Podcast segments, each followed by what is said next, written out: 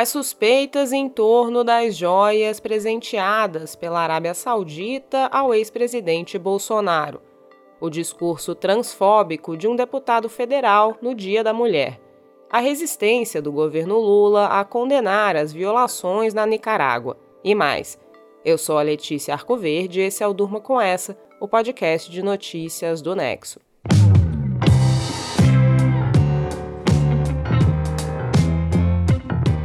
Sexta-feira, 10 de março de 2023. Dia de extratos da semana aqui no Durma, quando a gente faz um resumo das principais notícias dos últimos dias. Vamos lá? A semana que termina foi marcada pelas suspeitas em torno de joias milionárias presenteadas a Jair Bolsonaro e trazidas ao Brasil de forma ilegal pela equipe do ex-presidente. Uma comitiva do ex-ministro de Minas e Energia Bento Albuquerque recebeu em 2021 dois pacotes de joias do governo da Arábia Saudita durante uma viagem oficial. Esses pacotes precisariam ser declarados à Receita Federal na chegada ao Brasil, mas isso não aconteceu. Um dos pacotes foi retido pela alfândega. Ele contém joias com diamantes que seriam para a ex-primeira-dama Michele e é avaliado em mais de 16 milhões de reais. O governo Bolsonaro tentou reaver o material oito vezes, mas não conseguiu. As tentativas envolveram militares da equipe do presidente e o então chefe da Receita Federal. Aqui mesmo no Durma com essa, a gente explicou o caso, que foi revelado pelo jornal Estado de São Paulo.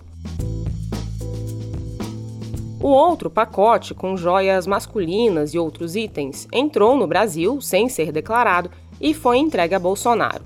O ex-presidente afirma que registrou o presente no seu acervo privado e que não cometeu ilegalidades. O Nexo mostrou quais as regras entre o acervo privado de um presidente e o acervo da presidência, que pertence à União. Presentes de outros governos com valores altos, como as joias em questão, costumam ir para o acervo da presidência. No dia que marca a luta por direitos das mulheres no mundo, 8 de março, a Câmara foi palco de um discurso transfóbico e machista feito pelo deputado federal mais votado do país. Hoje, eu me sinto mulher, deputada Nicole e eu tenho algo muito interessante aqui para poder falar. As mulheres estão perdendo seu espaço para homens que se sentem mulheres. Você ouviu aí o deputado Nicolas Ferreira, do PL de Minas, no momento em que ele subiu à tribuna e colocou uma peruca para ironizar e negar a identidade de gênero de pessoas trans. Ele também minimizou o papel dos movimentos de mulheres na conquista de direitos civis disse que as mulheres não devem nada ao feminismo. O Brasil é o país que mais mata pessoas trans no mundo. E só em 2022, ano passado, elegeu pela primeira vez mulheres transexuais para o Congresso. A transfobia, ela é o ódio, ela é o preconceito, ela é a estigmatização de determinado grupo baseado em suas condições de gênero. Você está ouvindo uma delas, a Érica Hilton, do PSOL de São Paulo, numa entrevista ao portal UOL, na qual ela explicou os problemas da fala de Nicolas Ferreira.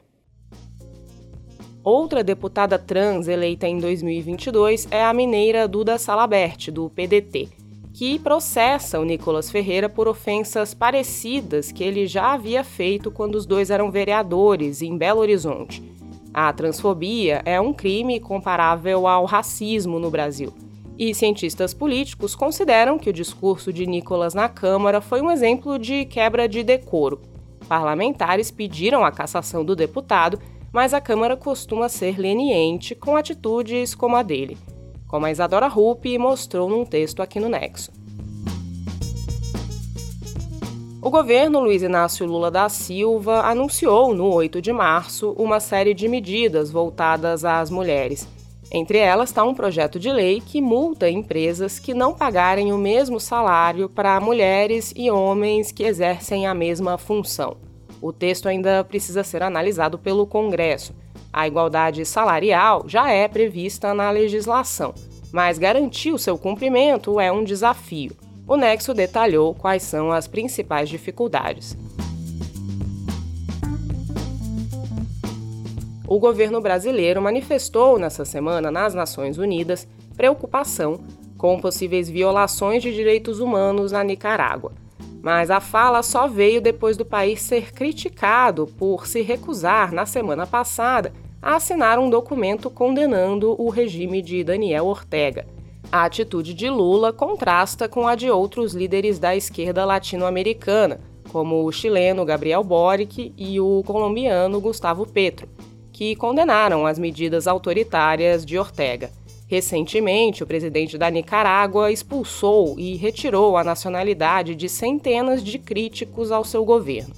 Aqui no Nexo, o Marcelo Montanini conversou com os cientistas políticos sobre os cálculos de Lula ao evitar o assunto e as consequências dessa decisão.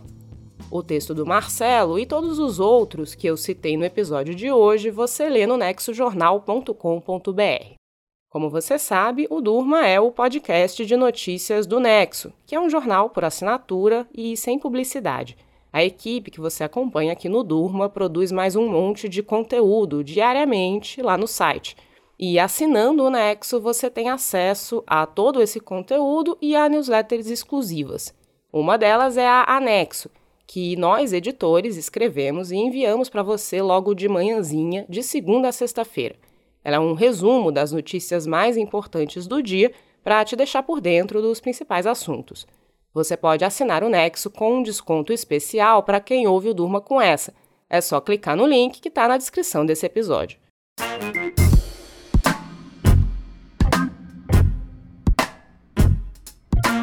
Agora é hora da Luara Calvenic, editora-chefe da Gama Revista do Grupo Nexo, contar o que você vai poder ler e ouvir na Semana Gama.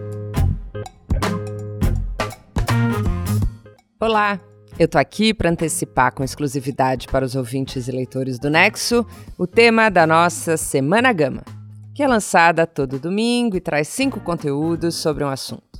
A pergunta desta semana é: como vai sua comunidade? Para começar, uma entrevista com o chefe Eudes Assis.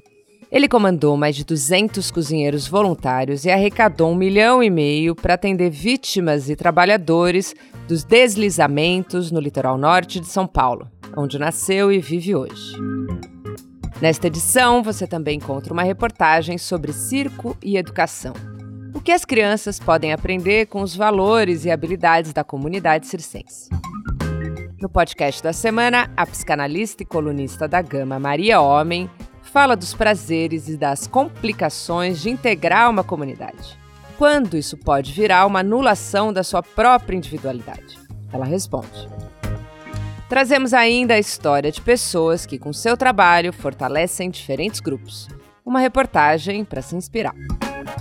Na seção Bloco de Notas, a redação indica filmes, livros, podcasts, documentários e leituras sobre o tema comunidade.